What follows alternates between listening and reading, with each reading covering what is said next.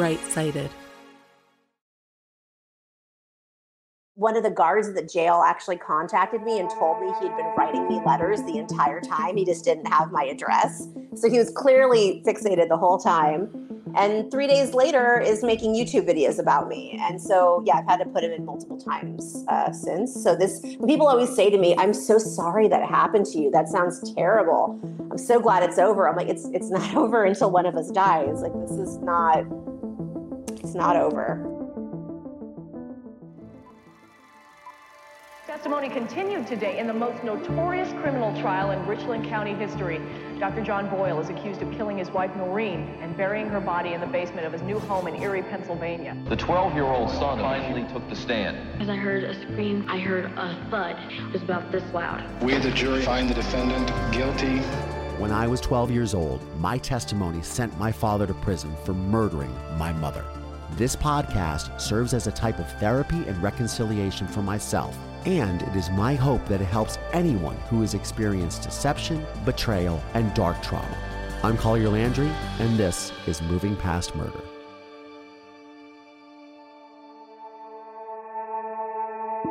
Hey movers, what's going on? Welcome back to another episode of Moving Past Murder. I'm your host, Collier Landry, and what's going on? What's going on? What's going on? What's going on? Sometimes I sing, sometimes I don't.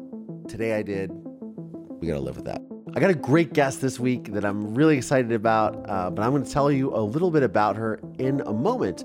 I just wanna say thank you for all you guys that tune in every week. It really means a lot to me. For those of you watching me on YouTube, please click the like and subscribe buttons, please, and maybe a little bell that dings you too. For those of you that support me on Patreon, thank you so much. For patreon.com/Collier Landry is where you can find all of that. Your support means the world because there are no ads on this program, which means that it is only supported by listener support. So, you know, hey, please help out if you can. And if not, that's okay. I just appreciate you guys tuning in, liking, subscribing, telling all your friends, writing reviews, really good reviews, I hope, and all that stuff. But no, in all seriousness. But I want to get to, speaking of listeners, another listener question of the day, or actually listener comment of the day, which I found really funny. This is from Ashley Mitchell 288 on TikTok. And she was responding to another, of course, letter from my father that I read on Father's Day, which was part of my Father's Day episode. Happy Father's Day to a horrible father. So I'm going to read her little comment, which is just literally, I hate that I found narcissistic father TikTok, but I am also comforted by the fact that I'm not alone in airing it out and making dark jokes about it. Well, Ashley Mitchell 288, that's all we can do. All we can do is make really dark, sardonic jokes. And I'm going to tell you guys something. A lot of people over the years have questioned me and my sense of humor about this whole situation with my parents and, with the murder of my mother by my father. And how can you think it's funny? How can you say that? Look, I don't think it's funny, but humor is a way that we all process the world. I mean, look at all the troubled comedians that we've loved in the past, the Richard Pryors, the Sam Kinnisons of the world, the Robin Williams of the world. They all aired out their sort of troubled pasts and troubles in a positive way. And it's to give back to the world and make the world laugh with them, right? Which is cool. And look, to be honest with you, my mother had a very sardonic and dark sense of humor a lot of times. In fact, in the movie A Murder in Mansfield, we talk about my mother. I think we talk about this, and if we don't, I'm going to tell you about it right now. My mother used to say famous last words, and I've probably said this before, but my mother used to say famous last words was like always her little thing. Oh, famous last words. But she literally said to her best friend, the night that my father came home, the night that she was murdered, she said, oh, look, he brought his mother with him, so I guess he can't kill me tonight. And in fact, he did. So I have to find a little bit of humor in that. And I think that my mother would find some humor in all of this too, because, what else are you going to do? Be miserable and cry and just, crying is good. Crying is healthy. I cry a lot, actually, even at the drop of a hat full of not kittens, but chihuahuas. But in all seriousness, I mean, you just kind of have to take the world with a little bit of a grain of salt, because then you'll go crazy if you won't. And I probably would be in a nut house a long time ago if I didn't have my mother's inherited sense of humor. So here I am, airing it out, making jokes about it, because that's what we got, and that's our gift to the world. And I share that with you guys every week, and thank you again for tuning in. So speaking of getting sort of out your own personal trauma and looking at it, the world in a kind of a skewed perspective than I think most. And I, as I've said many times, and I think it's very apparent on anyone who listens to this program, I am I'm a perpetual optimist. I'm the guy that my friends go to when everything is down and they're like, oh, let's talk to Collier because he has a great outlook on life. I mean, for the most part, I do. And I try to be very positive about things. There are obviously very horrific things that happened. In fact, one of my friends was almost killed the other day by gunfire in Hollywood, and his passenger was shot twice in the abdomen as they were sitting on the street in his car talking. What is the world coming to? But again, he is okay. He was missed. The girl who was shot twice, I believe, in the abdomen, she is in intensive care, and but she is going to make it, and she's going to survive, and that's amazing. But it's still a horrific thing that happened. There's a GoFundMe. I think we'll put it in the show notes, actually.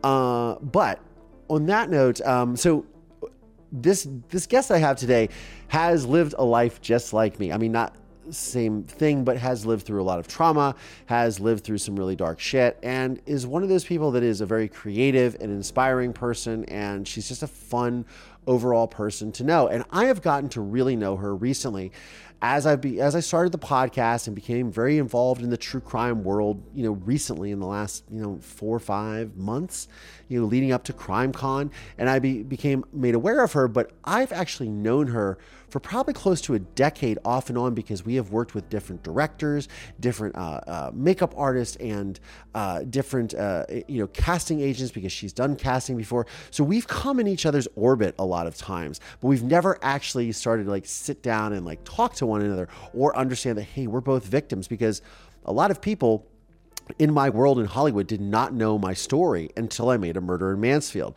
So I wasn't always talking about it. I mean, they knew the ancillary details, look, hey, Collier's dad killed his mom when he was a kid, and that's all they really knew. So it wasn't until the film came out and end of 2018 that people started to sort of know my story, that were in my immediate vicinity.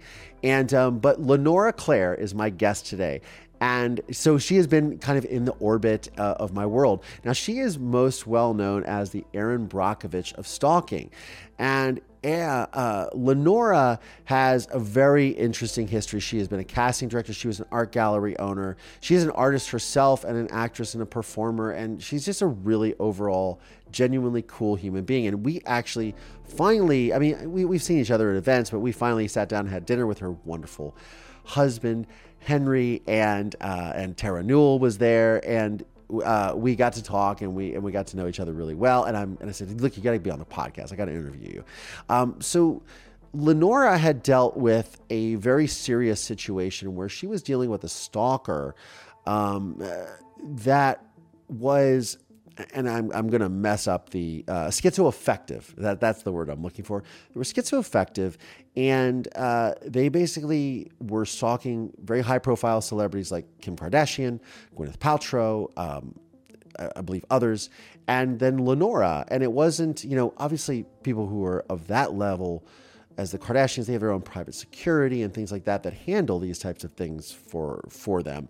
But, Lenora was just a lay person like the rest of us, myself included, and, had to take matters into her own hands with the LAPD and really be proactive for her own survival and for her own safety. And she did that. And kudos to her for standing up. And now she's turned that, she has moved past that and using her personal trauma and what she has been to help other victims from anywhere from writing restraining orders to working with the Los Angeles District Attorney's Office, the Crime Victims Advisory Board. And she has an agency called the Lenora Claire Agency. And that agency helps to represent victims and survivors in true crime that are often having their stories exploited, or they are on shows like Dateline, 48 Hours, where They come in and they just kind of ramsack you, and you just tell all your story, and then you're kind of left hanging. You don't get paid. You don't see a therapist afterwards. She is an advocate for those survivors to be able to get them treatment, to be able to get them paid, to be able to look out for them and their best interests when they're exposing and reliving and forced to relive so much of this tragic and traumatic circumstances that they've had to endure over their lives. So she kudos to her for doing that and for turning her pain into her passion and making a difference. So I am pleased to welcome to the program Lenora Claire. Lenora, thank you so much for joining the program. Hey, thanks for having me, Collier. We were just sort of sidebarring before I brought you on regarding the Johnny Depp case and Amber Heard trial. And you had some interesting perspectives. But I want to get into that in a little bit. But I wanted to say thank you for joining the program and taking the time with us. But also I wanted to, as I was explaining to you before, I have become very interested in why people are drawn to true crime. And I know, there are two types of people. There are people that are very much that are into it and are fans of it. And then there are people that are pulled into it, much like myself and you and our friend Tara Newell, Kara Robinson Chamberlain. And I'd like to hear your story on how you got to be a part of this whole world. Oh, wow. Well, first, I'll introduce myself for people who don't know me already. As you said, my name is Lenora Claire. I am a activist. I am an advocate. I am a member of the Los Angeles District Attorney Crime Victims Advisory Board. I'm a longtime, just like yourself, entertainment industry professional. And I've started a company called Lenora Claire Consulting because I started realizing as I was telling my story that there can be this like really intense additional level of media-based trauma to people who've already been traumatized by nature of doing these shows. So I created the company, which kind of got us all together, and it's been awesome because I started realizing that my experience as both a victim survivor and an advocate for victim survivors, but also a TV producer. Like, wow, that's a unique series of things that all kind of come together. So anyway, I just wanted to intro myself a little bit. Just I don't assume that everybody knows who I am, and I mean I like to pretend like everybody knows me, but not everybody knows me. So I guess my story begins. I had a really unconventional childhood in Los Angeles. I was having a great time. I had opened up an art gallery. I was really proud of it. It was doing well.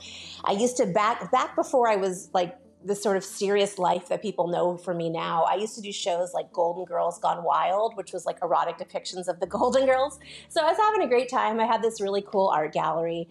And I always have to sort of clarify for people, like my dad was a psychiatrist, and I really don't want to stigmatize anybody who's struggling with mental illness. But as we get into my story and I talk about my stalker is schizoaffective, which is the combination of schizophrenia and bipolar. So when I talk about that, I'm not saying that everybody who's schizoaffective is dangerous. I'm just saying my stalker's dangerous. So take it back to the year 2011. I opened up my art gallery. I'm all over the press in LA. It's a really fun, exciting time for me. And there's a schizoaffective man whose birth name is Justin Massler, but he's legally changed it to Cloud Star Chaser. He's out in New York, and he's stalking Ivanka Trump. Again, this is 2011, Ivanka Trump. And he's arrested multiple times for stalking her. He tries to kill himself in her store. Like, this is a very scary, dangerous problem person. So he ends up jumping bail on one of the situations with Ivanka, and he comes to LA. He opens up the LA Weekly, where I was named one of the LA Weekly People of the Year. So he sees this picture of me, and he becomes really fixated, and he shows it to my gallery, and he's wearing a spacesuit. And I'm the kind of person, I'm used to quirky characters, and I'm sure. We'll talk to anybody, really friendly. And so this guy comes up, and I was like, cool, Ziggy Stardust, what's up, spaceman? Just talking to him. And I remember he was clearly very intelligent, and he's looking at me, and when you can feel the crazy just kind of come in, the eyes start to spiral. I was like, oh shit. And he's looking at me, and he's like, oh, you look like Jessica Rabbit. I'm like, oh, I hear that sometimes. And he looks right at me, and I'll never forget it. And he goes, I'm going to stalk you. And I was like, well, excuse me? So I kick him out of my gallery. It was really weird and jarring, but I didn't think that much of it. I was like, okay, weirdo. We kick him out of the gallery. I think it's all done. And then I start getting all these like calls from my friends because it had been in the news. I guess the Trumps had hired, again, 2011 Trumps, had hired bounty hunters to extradite him back to New York to stay on trial for everything with Ivanka. And they're like, isn't that the weirdo that you had the thing with? I was like, oh my God, it's so weird. So he goes to New York and then he goes to jail in Rikers Island and starts writing me these like really unhinged letters. And at first they're sort of like these just like long ramblings and like they're creepy, but I'm like, okay, whatever, dude's in jail in New York. And then they start to get progressively like, I hope, well, do you do trigger warnings on your show? Do you do that for people? For the audience? I try to as many times. Sometimes I forget to do them, but I try to, yeah. Okay, so trigger warning if themes of homicide and sexual assault and kidnapping are triggering to you, then you may want to walk away. For pet your dog, go have a Snapple. I don't know. So he starts writing me these incredibly graphic, you know, depictions of how he's going to kill me, rape me, kidnap me, and I'm just thinking, oh my God. So I take it to LAPD Northeast Division. Again, I have this like stack of incredibly graphic rape and death threats from a man with already a long criminal history. And LAPD Northeast Division looks at me and are they listening or watching this primarily? Is this mostly a podcast? It's a podcast, but there is a visual aspect. It goes on YouTube as well. Our listeners will see you. Okay, so if you're not watching and you're just listening, I have very bright red hair. So the police tell me to dye my hair, get off the internet, you know, anything to like minimize myself, make myself less, basically fucking vanish. They're not going to help me. So I became incredibly frustrated and I go back home and I was like, okay, so my stalker comes from a very wealthy family and he's never had a job ever in his life to my knowledge. And he just goes around the country stalking and harassing women, right? So I start to track his IP from his email so I can get like an idea of where he is in the country so I know what level of danger I'm under because I'm like, no one's going to help me. I have to learn like risk minimization myself. So sure. I wipe my address off the internet. Like I'm doing everything I can proactively, but again, it's every day. He's like, how I'm going to rape you, how I'm going to kill you. And my stalker, so he's schizoaffective, as I mentioned. He also has a personality disorder called erotomania, which is where they have a false relationship with you. It's kind of like, remember David Letterman's stalker who thought they were married and would break into his house? No, but I see, I don't really pay attention as much. And I think this is one of the things I think that you and I discussed is, you know, is with stalking, you know, I don't know how seriously some people take it until it's too late. And you know, you and I were talking about that before, but so no, I don't know these stalkers, but really fast, what is schizoaffective? What does that mean? Schizoaffective, yeah. It's when I explain it. It's the combination of schizophrenia and bipolar. So he's schizophrenic, you know, he hears voices and all that kind of stuff, but the bipolar, he can be manic. So when the bipolar is kicking in the mania, I would get like 300 emails in one day. Then I knew he was manic at that point, but then he also gets depressive. That's the bipolar. So, but with the addition of schizophrenia. Oh, okay. So was he doing this when he was in Rikers? He was emailing you, or this was after he got out? At that point, it was physical letters he was sending to my gallery. And then as soon as he got out, it turned to emails. So because New York has like some of the worst stalking laws in the country. So he didn't spend very, very long in jail that time. So, so I start that time. I mean, I've personally put him in jail 5 times myself. That's just wow. Yeah. So my stalker, again, he's sending me these graphic rape and death threats. And what I was trying to explain is he's got erotomania. So sometimes he thinks we're married, we're in a relationship. And other times I'm the head of a Zionist conspiracy and he's got to gas me through my door with Zyklon B, which killed my relatives in the Holocaust. And that's his particular scenario, which is so, let me tell you, for years I had the worst insomnia because where I used to live, I live in a very safe situation now, but where I used to live was just a little apartment. You know, anybody could come in from the street and gas me through my door. So I did not sleep well for like a decade. So I'm kind of like learning these techniques to try to help myself to not get killed. And then I had to give up my art gallery because I couldn't have a public facing job where he could just come in at any time. So imagine your listeners, whatever you've worked so hard for, the thing you're so proud of, your job, you have to like walk away from it. So that we don't really, with stalking, I always say it's kind of like sexual assault in the 70s, how like widely misunderstood it is. People don't get it. And people Sure. don't understand how it really infiltrates so many aspects of your life, your relationship, your career. It's not just like a singular thing. It's kind of like all encompassing. So I give up my gallery, which I was so proud of. And so I start working in reality TV. My mentor is this amazing guy. He gave me a whole new career. And he sends my boss a death threat, which, as you can imagine, people are so terrified of workplace violence, especially all my coworkers are like Googling him and see he tried to kill himself in a Ivanka store. So he's got this history of workplace violence.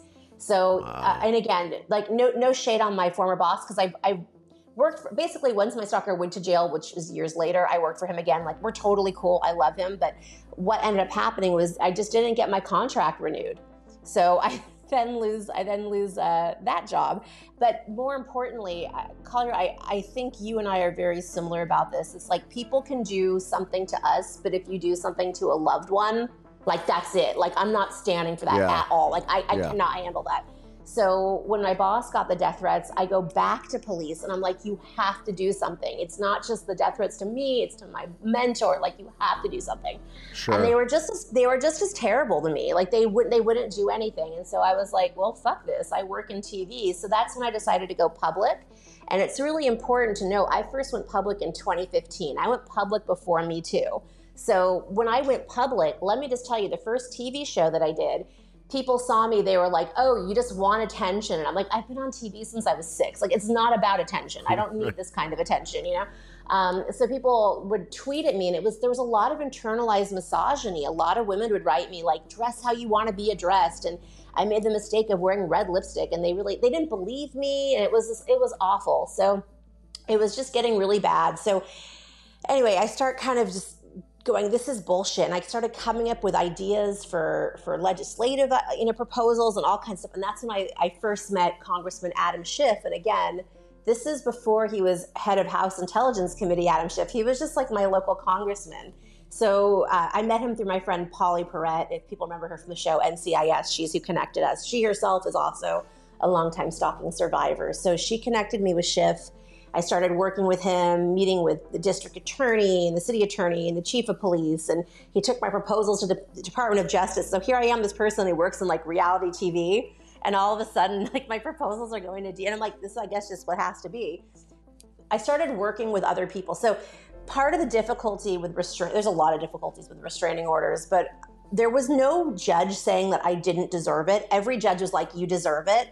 That if someone doesn't have a fixed address, if you don't know where to find them, you can't serve them, right? It needs that to go into effect. I'm just taking all this in. It's a lot. Think about the fixed address, even just the fixed address thing. It's like, if you can't, so you can't get a restraining order because they can't serve them. So if they're a transient, or so they have no, there's couch surfing, they just don't assume they're a threat. Right. Or say you just don't know where they live. Right. So then you can't serve it. And so my whole thing is, if you can send me a death threat over email, why can't I send you a restraining order back through the same? And there's ways to know if an email has been opened up. Like, we have legal precedent for things like foreclosure notices. You can do that digitally. Like, why can't we do that? So anyway, they were saying, yes, we'd give you a restraining order, but you don't know how to serve it. So not luckily, because he did something awful to a woman in San Francisco, my stalker was detained for an incident with somebody else.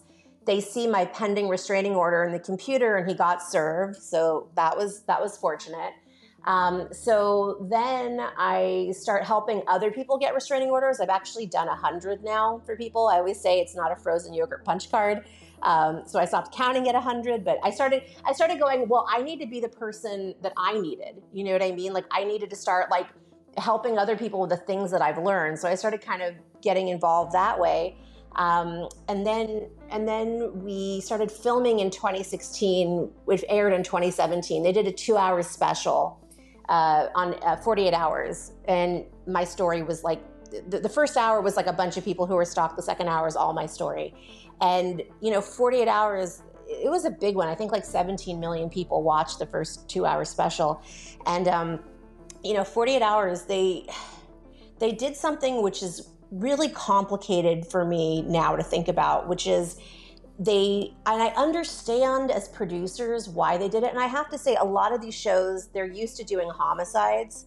They're used to doing cases that have been adjudicated. They're not used to doing unadjudicated cases with living survivors, right? So I believe that they were nothing but well-intentioned in this, which is they made the decision to interview my stalker without telling me or asking me. So on one hand, I have this like incredibly compelling, terrifying footage of my stalker threatening to kill me, to do all these things. And so like on one hand, I'm like, why does the public need, like that's what it took for the public to believe me? Like you didn't just believe me, now we need this footage. But what ultimately happened was I believe that's what triggered my stalker to attempt to kidnap me, right? So that's a very heavy thing. And like, again, I have this footage, no one could deny it, but I just wish I had asked if that was something that I wanted. I might have said yes. I might have said, yes, get me that footage, get me that evidence. But it was so jarring for me to get the emails from my stalker saying, yay, we're on the show together. We're going to, and it was like, it was so messed up. Yay, we're on the show together. Right, right. So that's what really got him fired up. So then my stalker comes to LA with the express purpose of killing, kidnapping, raping me, you know, all those things. He comes to LA looking for me. He tries to kidnap my dog from the dog groomer. He goes to where I get my eyelashes done and scares all the women. So my stalker was also stalking Kim Kardashian. And so I had been in contact with her very intense ex-Mossad security team. And I thought for sure, you know, ex-Mossad, like no one's more badass than them, that they're going to catch him. So that's what I thought, and that's not what happened, even though they are amazing and we should all be so lucky. The 13.5 million Americans currently being stalked, we do not live in gated communities and we do not have security teams. They're people like me. And then he writes me and he tells me that he knows I go to LA Comic Con and he's going to go there and he's going to kidnap me. And that way he can harness my powers, since I'm not using my powers that I'm not using properly, so he can go fight ISIS, right? That's his current delusion. Got it.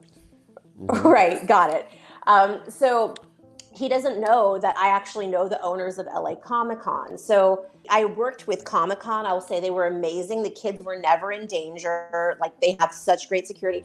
They helped me get security and dress them up, you know, like Batman, Superman, whatever, to like blend in. And when my stalker came to get me, we caught him and we turned him into LAPD. So, and by the way, LAPD just loves when I share that part of it. But that's what happened. That's what happened. Was we caught them. So, Batman and Superman. I mean, I may be wrong. It may be another. It might have been Thor. I don't know. I was in a different part of the building. Luckily, security dressed as characters caught my stalker, called LAPD, delivered him, and then out of nowhere, I don't know the details, but Gwyneth Paltrow served him a restraining order. There was something he did to her children that was scary. I don't even know if Gwyneth Paltrow's in the mix. So he was then held on $1 million bail, which like never happens, but that was amazing that they did that because he couldn't pay his bail.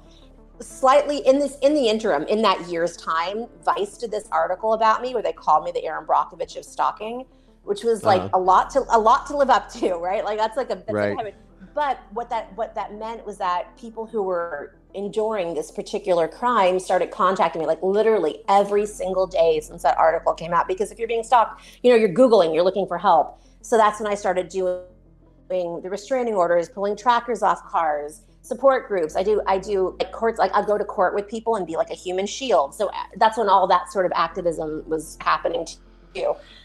So really fast, you said pulling trackers off of cars? Like that's right. Anyone could go to Amazon for $50 and put a GPS tracker on the bottom of your car. And they do. I mean, it's really simple. Like if someone's trying to surveil you, they can send you a link that says like 50% off Sephora. You click on it, they're in the GPS on your phone. Like that's the kind of stuff that I teach people what to look out for because it's what I've had to deal with. So I can see your eyes. You're just like, this is so sorry, and it's a lot. I think that this is the thing that I'm going to interrupt you for a second. This is the thing that I get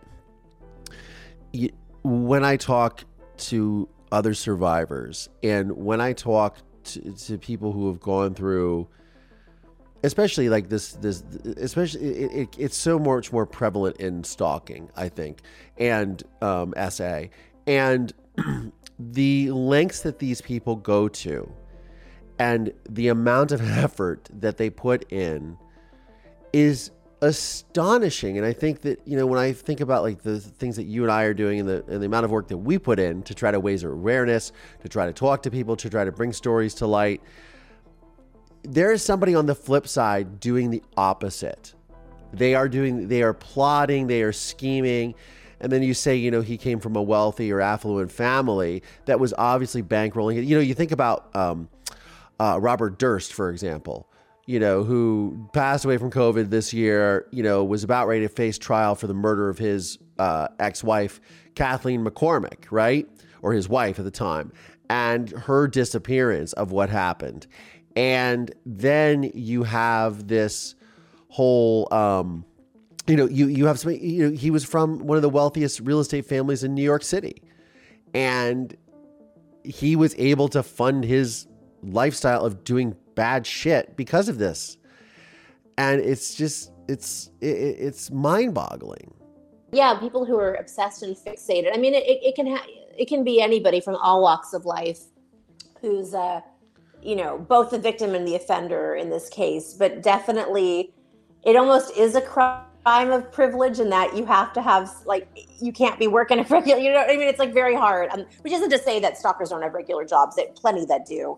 But in my case, he just had all the free time in the world to stalk myself and many, many other people. So the day of when we were supposed to have my trial, I have my victim impact statement. I'm like ready to go. And I get there and the DDA tells me that we're going to take a plea deal. Like, okay, for felony stalking max, but whatever. No one else has ever made him a felon before. This is a big get, even though I always say like the idea of like, what is justice? You know, it doesn't restore or repair any of what happened to me. And no. It's certainly just, it's temporary. So so in California, I have to explain, we have a law that I understand why people voted for it. It's called Proposition 57. And the language that was put out was, you know, people who are convicted of nonviolent offenses get reduced sentencing, which makes a lot of sense, right? To me, I'm like, oh, cannabis, whatever, who cares? But what they don't explain to people is the list of crimes that California considers nonviolent, which includes rape of an unconscious person, forced sodomy, human trafficking, and stalking, all crimes which I considered to be violent. And so because of that, the 4 years, right, your eyes are bugging, mine too. Wow. The four-year sentence was automatically reduced to 2. It was cut in half, right? It was already so hard to get. It's not that long. And then it was immediately cut in half because it's Prop 57. So he'd already served a year, right, waiting for trial. So a year later, he gets out and is reoffended in 3 days. 3 days. He goes to jail for two years for stalking me. One of the guards at the jail actually contacted me and told me he had been writing me letters the entire time. He just didn't have my address. So he was clearly fixated the whole time. And 3 days later is making YouTube videos about me. And so, yeah, I've had to put him in multiple times since. So when people always say to me, I'm so sorry that it happened to you. That sounds terrible. I'm so glad it's over. I'm like, it's not over until one of us dies. Like, it's not over. I think when I met you, we were talking about, you said he kind of cycled through everybody. So 1 month he'd be focused on somebody. So he was also continuing to stalk these other famous women or higher profile women with, you know, a lot more affluence or, you know, could afford their own private security teams and things of that nature. So he was just kind of cycling through, and then he'd come back to you, and then he'd be obsessive. So was he focused on one particular individual at a time, and then you wouldn't hear from him for like months on end, and then it'd be like, oh, it's now my turn again? Is that how that worked? Or... Yeah, it's a great question. Sometimes he would send emails where he like CC'd me with like Kim Kardashian's publicity team and Ivanka. Like sometimes it was all of us because he'd be so angry at women in general, or it was me. He, again, the nature of schizoaffective disorder is he kind of cycles all through, and same with his people, right? Like there would definitely be times where I'd get a couple weeks off for sure, and then. My detective would always be like, oh, it's over. I'm like, bro, it's not over. And then sure enough, right. Like he would contact me like a couple days later. So yeah, he goes through cycles, but it's just kind of dormant. It's not gone. Yeah, which is another thing I have to point out. So my stalker currently has an ankle monitor, which I guess it sounds good, but it's kind of pointless. It's pointless because The corrections department only checks it like once a week, which doesn't do any good. So one of the things that I'm constantly advocating for and I'm trying to do is, I think I told you, I have this idea for an ankle monitor app. We can use geofencing. Like, what if I had an app on my phone and it would be kind of like whatever my restraining order was, say 1,000 feet. And if he came within 1,000 feet of me, I get an alert on my phone. Like, yeah, 100%.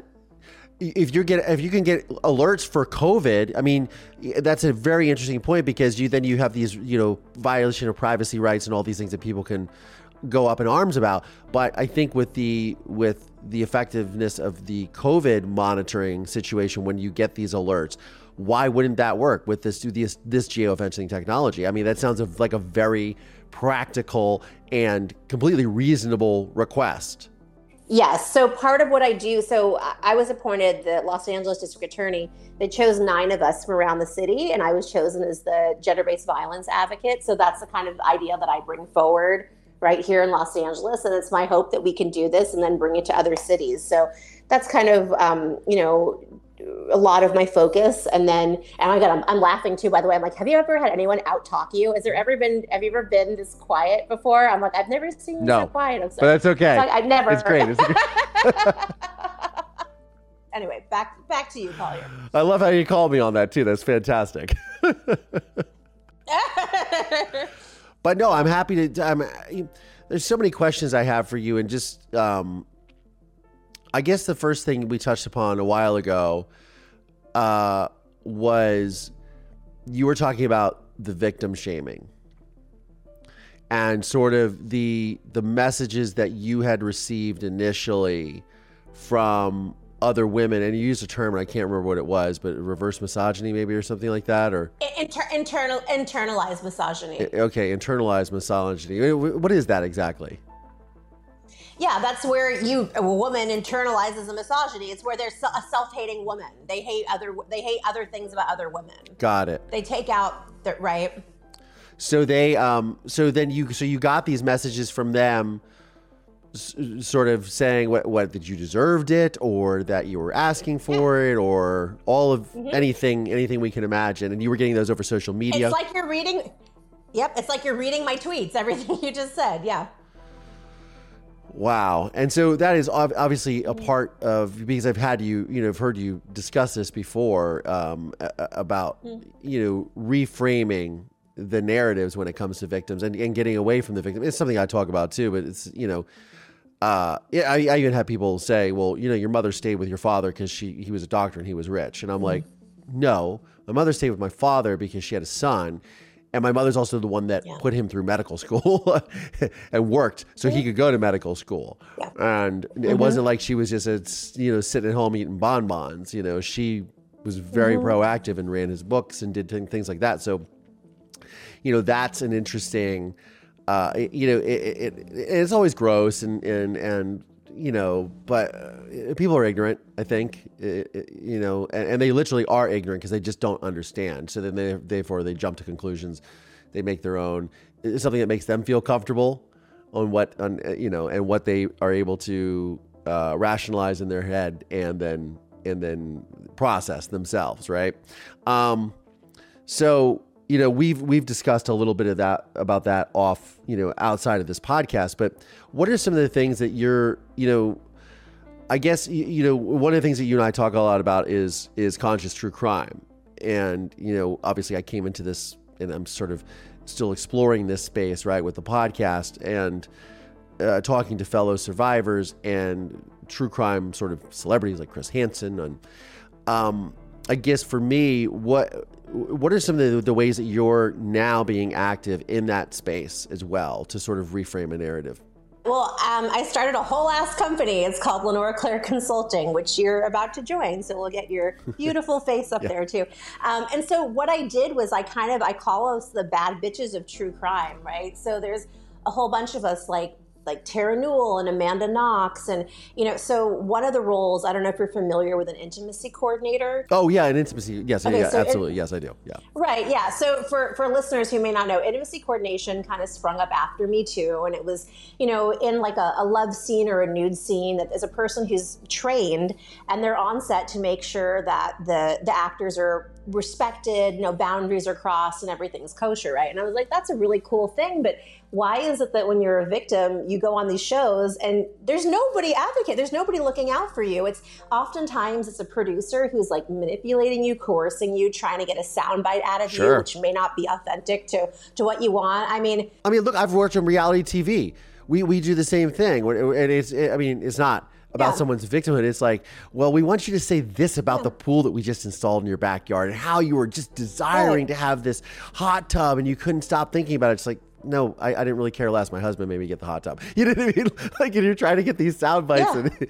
And so I can imagine, and I just know for myself, like when they're trying to draw something out of you, it's like, you know, I think that's where the difference is between myself and a lot of other victims who have been exploited by these programs or by these podcasts or shows is I, from very early on, outside of Forensic Files, which they did the episode about my family, and I wish I refused to participate unless they were going to pay me. And then I was like 22 years old at the time. And I was like, if you're not going to pay me X amount of money, I'm not going to come on the program. And I was able to actually frame my narrative and control my narrative so they weren't doing things for shock value with me. Let me ask you something that's really going to put him back on his heels and give us the tears or whatever it is. Everything was controlled by my side or my personal side of you're not going to get me to say anything that I already wouldn't tell you, you know, or you're not going to get me to say anything uncomfortable. And as I delve into this, you know, doing this podcast, speaking to individuals, I have realized that they do that. They just try to manipulate that. You're so rare. I'm so fortunate that was how that happened. You know, it was completely unintentional. Yeah. It was like a dumb, you know, I fell into it that way because I was like, this is just what makes me feel comfortable. But there's other people that they don't have that luxury and they get exploited. And so I think you're trying to look out for these people. So anyways, continue. I'm sorry, I interrupted you, but. Right. So, well, that's okay. We're going to talk over each other a lot. So that's just going to happen. But, you know, people, especially when they're fresh in their trauma, like the event just happened and they're shoving cameras in their face, they're still in a daze. They're not okay. They're not really, you can't almost give informed consent because you're not thinking clearly. You're just, you know, so all of that stuff happens. So, yeah, so I created it originally thinking that the consulting company was just going to be me. That's why it's not like an ego thing why I chose the name. I literally just thought it was going to be me. And then very quickly I started to realize, wow, this is much bigger than this. So on one of the things that we do is the victim survivor liaison, where I can go on set and I can work with the victim survivor family and be that liaison to production, make sure everybody's boundaries are respected, and there's that. Then we have the consultancy, which everybody should take a look at Lenora Claire Consulting LLC website. Like, it's such an amazing, I really just have such respect for all of you.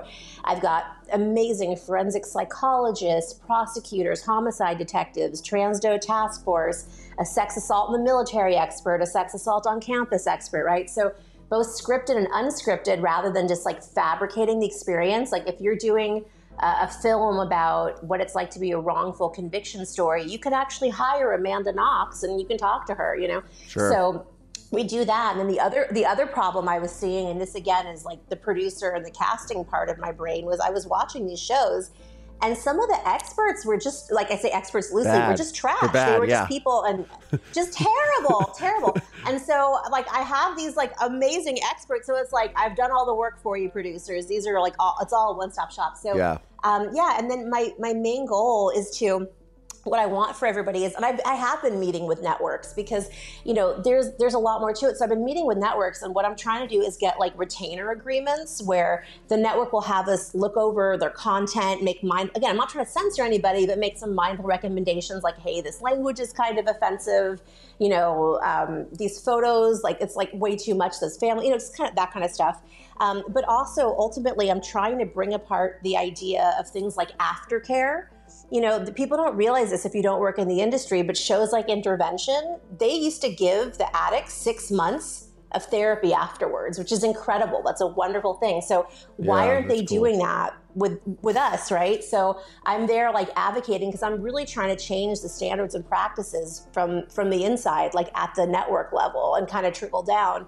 And on top of that, even these true crime producers, like, look, maybe you worked on Jersey Shore before you did this, you know, like you, who's to say that you can be looking at these graphic homicide photos? Maybe you need a little therapy too. So, you know, I'm really just trying to make it a better, safer, for everyone, and traumatic place for all of us. And the thing is that, you know, I realize that these production companies, you know, look, you and I share a very common thread, which is we both worked in the industry for a very long time, and you were raised out here. You know, I've worked as a DP cinematographer for almost 10 years, right? And my whole process was to, you know, getting involved in the business was to tell my story and my mother's story, right? Which I did with The Murder in Mansfield. But the thing that is unique, you know, so we provide this perspective on it. And, you know, when COVID hit, those budgets increased by 30% because you had to have COVID compliance officers. You had to have all this, the zoning, the training, the testing, the testing day of, all this stuff. And productions found a way to make it happen. They still do, right? And they found a way to dig into those budgets. So for them to add this as a line item for a line producer to bring in, and this might be Greek for a lot of people listening, but it is very easy to do this. And the effect is exponential because you're looking out for the people that are involved, just like you are with COVID, and you're looking out for the people who you are putting at risk by opening up and telling their story and sharing these intimate details. And you're probably going to get a lot better story out of them if they feel safe and protected. Because, you know, when I speak to people just outside of the podcast, other victims, they come to me as much as they do to you because we've been there. We come from that background and they feel safe telling us things that they wouldn't tell anyone else. And if you can provide that safe space, you will get better content in the end. And that's what they have to realize. Totally. It's just like sex. When you have enthusiastic consent, you have better sex. When the other person is just like reluctantly there, when they want to be there. Sure. You're exactly right, Collier. And, you know, it's when you were talking about, so line items are literally what it sounds like. It's like the itemized list of the cost of things, right? So to me, it's like if you're profiting off of pain and there isn't this sort of respect and consideration back, then that is the definition of exploitation, isn't it? That's what these shows are. So to me, I'm trying to just like introduce the concept around equity. Like I always say, let the person have some say in their story.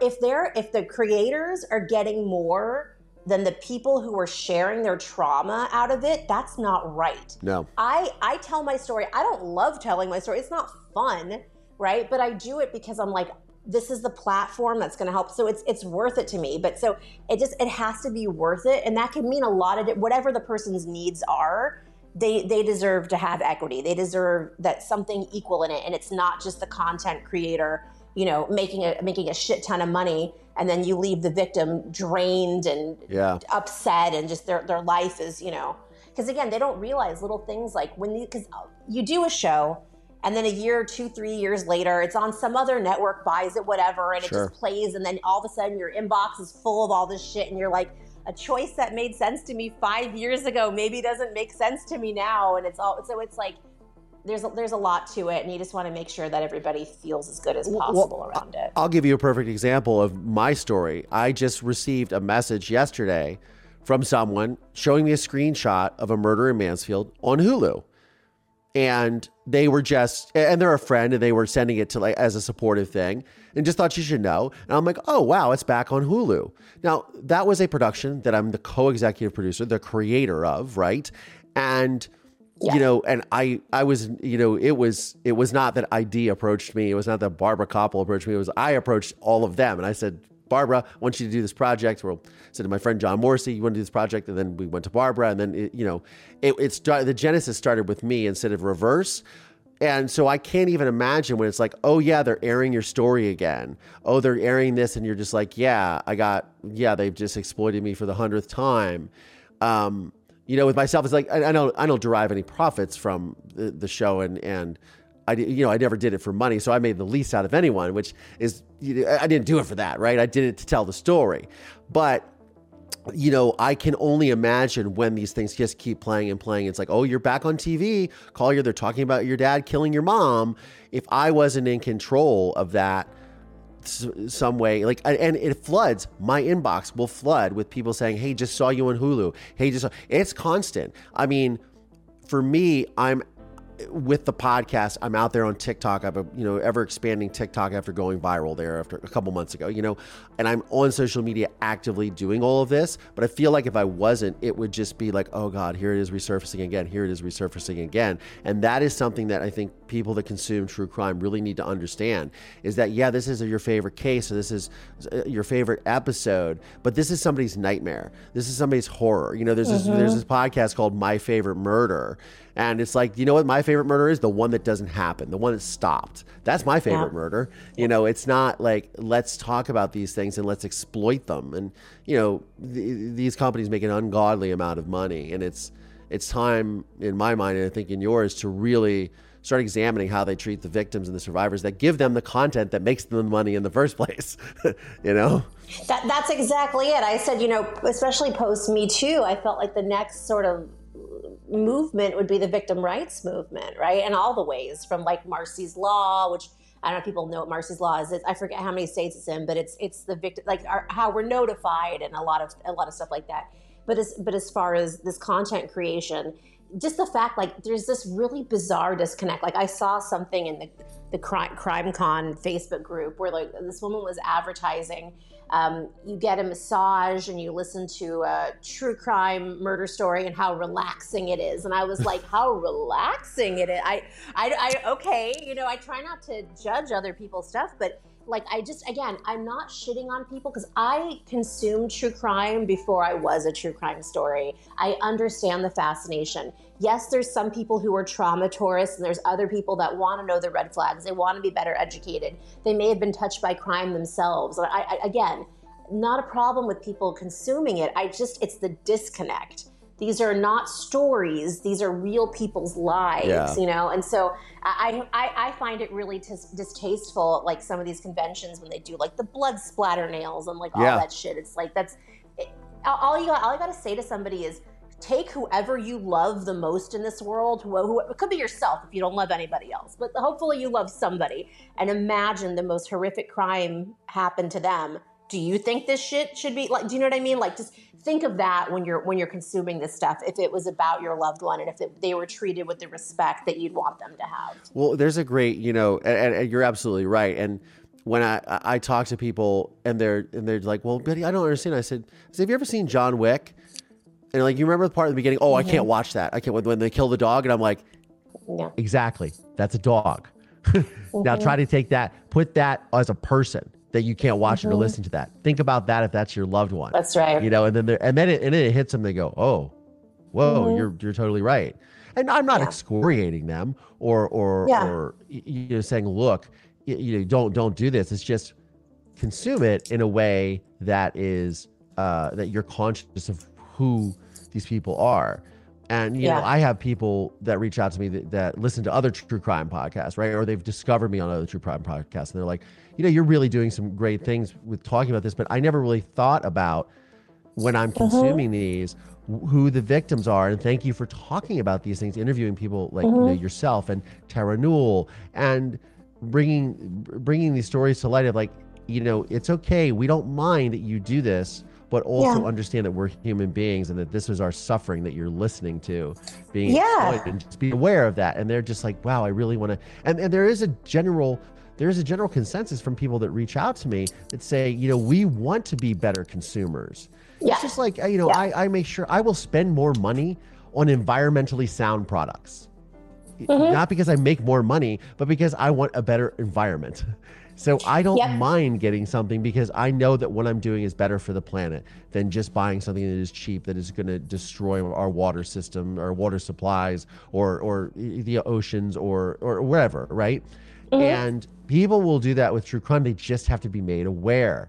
And I think that people, individuals like yourself, like myself, like others that are really doing that is helping to raise that awareness. And it's very cool. So I commend you for all the work you're doing. Yeah. And everything you said really resonates with me. And again, it's just like, just make sure it's for it has meaning behind it, right? And so kind of what I want to do with the company is, it's just like when you see, like, you know, these eggs are cruelty free and you go like, I'm going to choose a cruelty free eggs, right? I want to do that with our company. And the sort of branding is like, if we get behind this podcast, this movie, this show, whatever, it's saying that as survivors, like, we're cool with the way that this was made. Everybody was treated properly. It's I don't know if your listeners are familiar, but porn has a movement right now as well. It's ethical porn, right? And it's for people who want to consume that.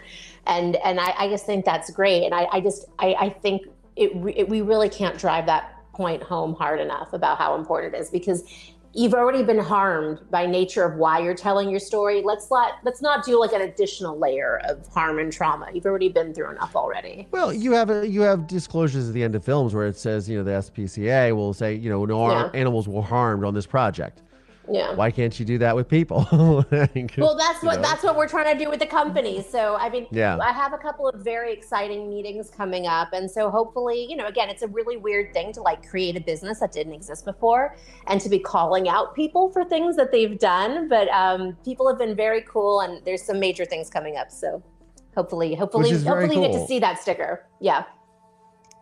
Which is very cool. So Lenora, where can we find you on the interwebs? Yeah, so pretty much, well, my Twitter got hacked, so I'm mostly active on Instagram, Facebook. You know, I haven't done TikTok because I said I don't know if the internet deserves me, if they're going to act right. But I know you've done so well on TikTok, so if people want to see me do a TikTok, they can just write on my Instagram and maybe I'll make a TikTok. I don't know, maybe. Only because you're so good at it. I'm like, maybe I'll take a look at it. Oh, thanks. But yeah, so what are your handles? Where do we find you? It's just at Lenora Claire. Yeah, and mostly find me on Instagram. I answer everybody. Fantastic. Lenora Claire, thank you so much for joining the program. It's been a privilege to talk to you and to hear your story and hear all the work you're doing. And I hope you come back. I'd love to have you again. Yeah, and anytime. We're real life friends, so you can call me anytime. We're real life friends. Yes, this is very true. Oh, really fast. Most important thing of the entire thing for those that are watching the video, where is Noni? Oh, no, let me grab her. Sorry. Nomi is always right by me. She was sleeping. Erg. She'll come say hi. She's right here. For those of you that are listening, Nomi is a min pin. Whoops. A very spoiled min pin who has taken over one of Lenora's husband's two for her outfits. So let's see her. Oh, Nomi. Okay. Yeah, I mean, my husband knows who he married. Like he wears a baby Bjorn and carries her around. He knows what he signed up for. Yeah, she's got the long legs. The long legs like Nomi wants to girl. Usually she has wigs on. We should have dressed up for you. Well, you know what? That'll have to be another episode for sure. Yeah. Anytime. All right. Thank you so much, Lenora. I really appreciate it. Yeah. Thank you. So every time I talk to Lenora, and I talk to her a lot, I'm just sort of dumbfounded. I'm amazed at what she does for people. I'm amazed at how she handles with such grace and poise and sense of humor, how she deals with her situation and how she deals with helping other victims and being a light in their sort of solar system to really help guide them and saying, look, you know, I'm here and I'm here to help you. I'm here to make a difference and an impact on the world and to help you do the same and to look out for you, because a lot of times these people, and this is something that as I've said on the program many times, having gotten into doing this podcast, having gotten into this world of true crime where I have seen other victims and other survivors have their stories exploited by other podcasts, by news organizations, by television series that make boatloads of money off of these victims laying their souls bare. And, you know, their worst, you know, somebody's true crime fantasy podcast or true crime story that they obsess over is someone's worst day of their life. I mean, literally. I've been very fortunate because I have always taken control of my story and obviously made the film A Murder in Mansfield with two-time Oscar winner Barbara Kopple, John Morrissey, my friend who made American History X, little plug there. But I got to make it with really cool people that I wanted to make my story with. And I was the driving force for that. You know, I found everybody, I put everybody together, but not everyone is that fortunate. And so to have someone like Lenora looking out for these victims, these survivors, is a really cool thing. And I'm just grateful to have known her. I'm honored to know her. And to get to know her and the work that she's doing, that she continues to do, and that she will do in the future. She's an amazing human being, and having her on the program was a real honor. So I just want to say that. Shout out to you, Lenora Claire. You are awesome. You are fantastic. You're doing such great work. So, but you know what? It always doesn't matter what I think. It matters what you guys think. You guys are the audience. I am here bringing you guys guests that I feel inspiring and motivating. And, you know, it doesn't always have to be about, you know, sad things and true crime. It also can be about the moving past all of this, which is what this program's about, dealing with your trauma, embracing this, and doing something positive with your life. But again, it's not what I think. It's what you guys think. So I love hearing your listener feedback. Contact me on Instagram, Twitter. It's at Collier Landry, Facebook. You find me on TikTok at Collier Landry. You can go to my website, collierlandry.com. If you are watching this, that means you are watching this on my YouTube channel, which is youtube.com/Collier Landry. Thank you all for tuning in. Thank you for sharing the podcast with everyone and anyone you can. Your positive reviews and even your slightly negative reviews are all greatly appreciated. And I try to read every piece of email and direct message that I get from you guys. I really do. And I try to respond as much as I can. So I thank you for that. Please keep it up. I love hearing from you guys. So anyways, you guys have a great week. Thank you for tuning in. I'm Collier Landry, and this is Moving Past Murder. Thanks, y'all. This podcast is made possible by support from listeners just like you. Please subscribe via Apple Podcasts, Spotify, Audible. Find us on YouTube, youtube.com/Collier Landry. The film A Murder in Mansfield is available on Investigation Discovery, Discovery Plus, and Amazon Prime Video.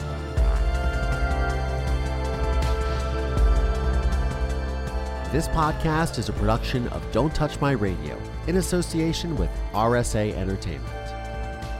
Please visit mpmpodcast.com to show your support today.